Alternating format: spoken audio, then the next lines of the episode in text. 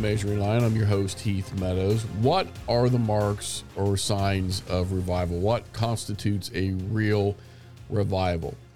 Well, to answer that question, we need to go back and look at the first great awakening that happened during the 1730s and 1740s and use some pretty reliable resources there from a gentleman called Jonathan Edwards. And I think we've already talked a little bit about Jonathan Edwards on this podcast before. His famous sermon Sinners in the Hands of an Angry God's really believe this to spark some of the great awakening. But he also wrote some several books about revival. The first one, believe it or not, this is an actual title for a book. A faithful narrative of the surprising work of God in the conversion of many hundred souls in Northampton, 1737. So after he wrote this book, he really became a world, you know, kind of a very famous worldwide known person. And preachers tried to duplicate what he was doing. They could not do it. So then they turned on him and basically started accusing the work and the move and the and the revival as the work of the devil. Now that's something that just doesn't change. You can look back throughout time and there are always hypercritics even with this move in Asbury, whether it's revival or not. I'm not at that point to say it is or not. I've not experienced it. The hope is for me to this weekend check it out. But whether it is or not, I'm certainly not going to make that decision from afar. I don't believe that would constitute one, it's not wise. I mean, no one makes a decision from about anything concerning a, a an event standing back and only seeing clipses and hearing testimonies. Now you can start to formulate an idea of what's going on by testimony and what and what's happening, what you see on TV.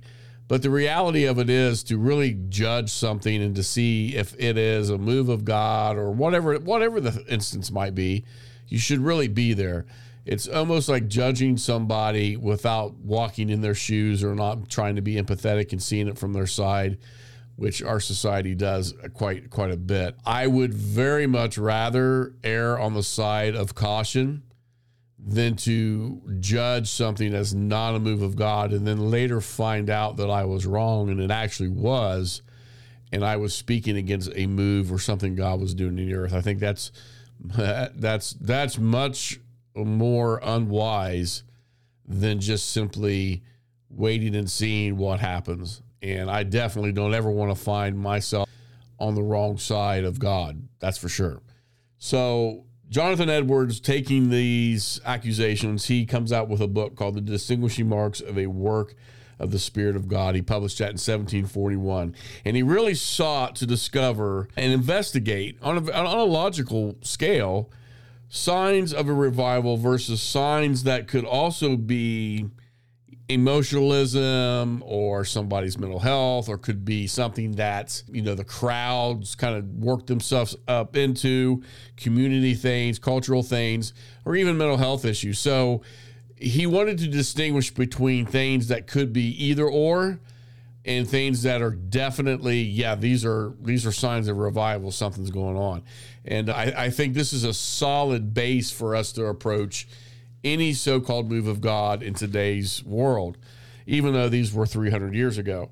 So, unreliable signs. Now, these signs can be both something that the Holy Spirit causes people to do and signs that are also have other sources for or other reasons why they're why they're why they're happening.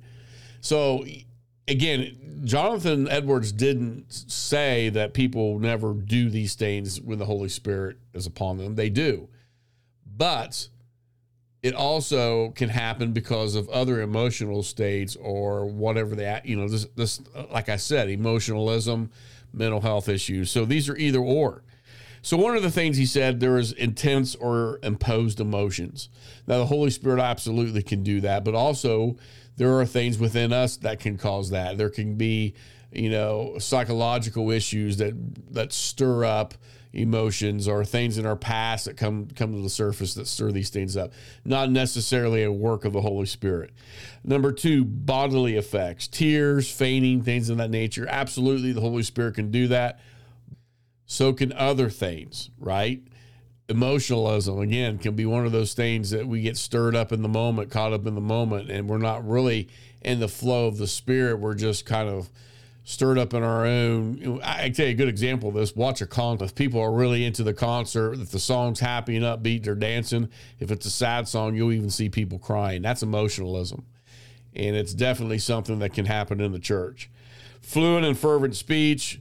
Yes, the Holy Spirit can take somebody that's normally shy and stutters and they can just pelt out a sermon like ain't no other. But also, there are other explanations for that as well. So we can't, again, these are unreliable. These things can be either or.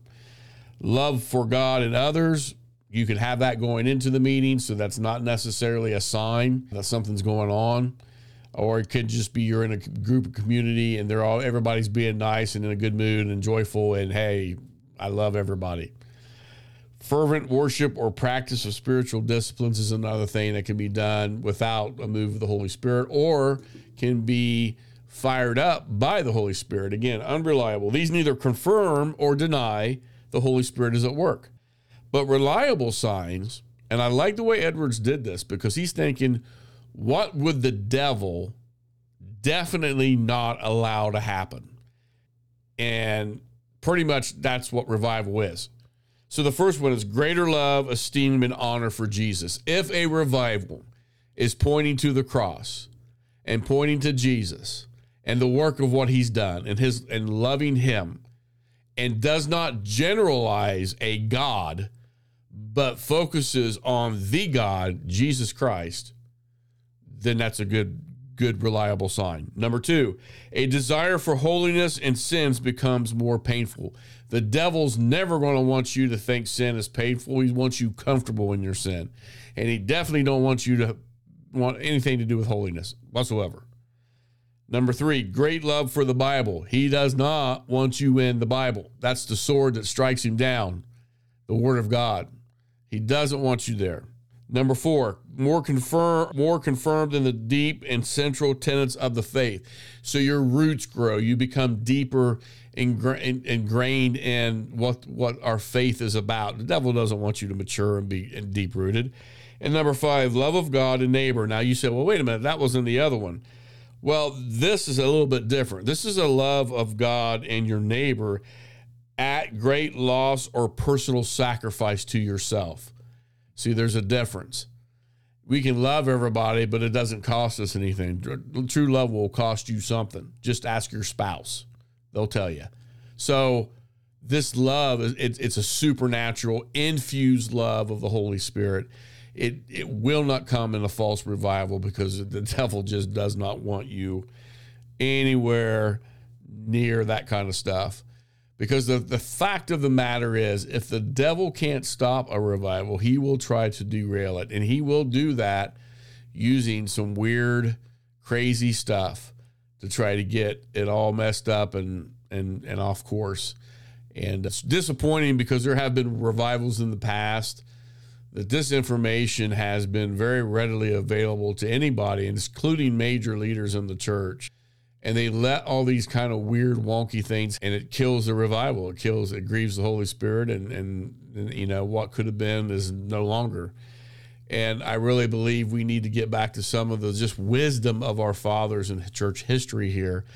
But this is something that when I if, if I get to go or plan on I plan on going to Asbury, this, these are these are things that I will use to to make a, a clear tr- understanding of what's going on there. I already know that there are some of these reliable signs that are being demonstrated there. My understanding is there's a focus on holiness and repentance, and people are just blurting, not really just blurting out, but they're given opportunity to publicly speak transgressions, and people are doing that, and it's it's you know most people don't want to do that.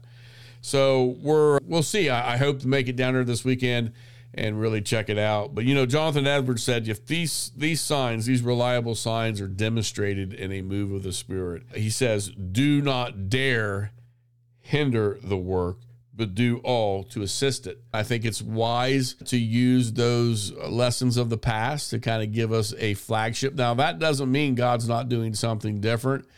But I think what Jonathan Edwards here has pointed out is that regardless of how it comes, and in the form that it comes in, the five tenets that I re- outlined here that are reliable signs, those things are going to be present regardless. And if you think about it, it makes a whole lot of sense. So until we talk again, God bless.